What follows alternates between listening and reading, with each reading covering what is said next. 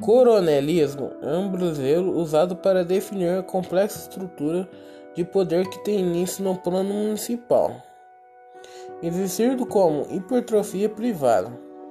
A figura do coronel sobre o poder, é, sobre o poder público, Estado tendo é, caráteres secundários, o mandanismo, o filhotismo. A fraude, a fraude eleitoral é desorganização dos serviços públicos abra, é, e abrange todo o sistema político do país durante a República Velha.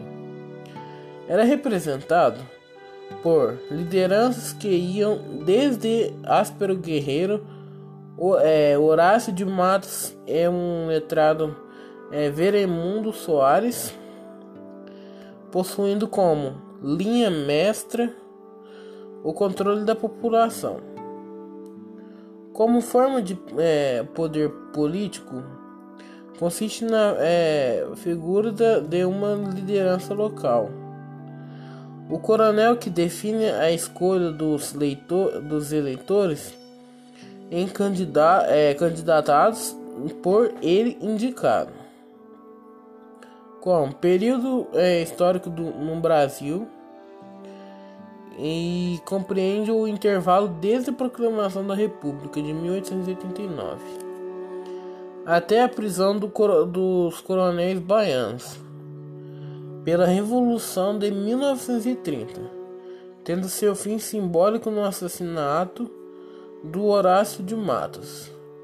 No ano seguinte, sendo definitivamente sepultado com a de, é, derrubada de Caudilho Gaúcho Flores de, da Cunha, com a implantação do Estado Novo em 1937. É, entretanto, como integrantes da Guarda Nacional, os oficiais civis exerceram influência entre 1831 e 1918 ou 1924.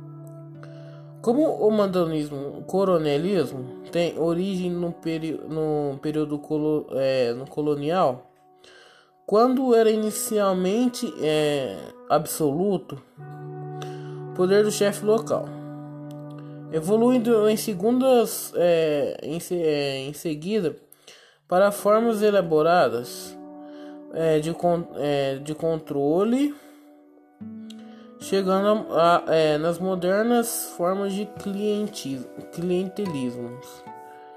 Embora o cargo de coronel da Guarda Nacional tenha sido originado quando da criação da, é, da própria Guarda Nacional, no período regencial era ministro da Justiça o, é, o padre Diego Antônio é, Feijó 1831 não era mesmo é, que patente militar do exército brasileiro e como fenômeno social e político. Teve lugar após o advento da República.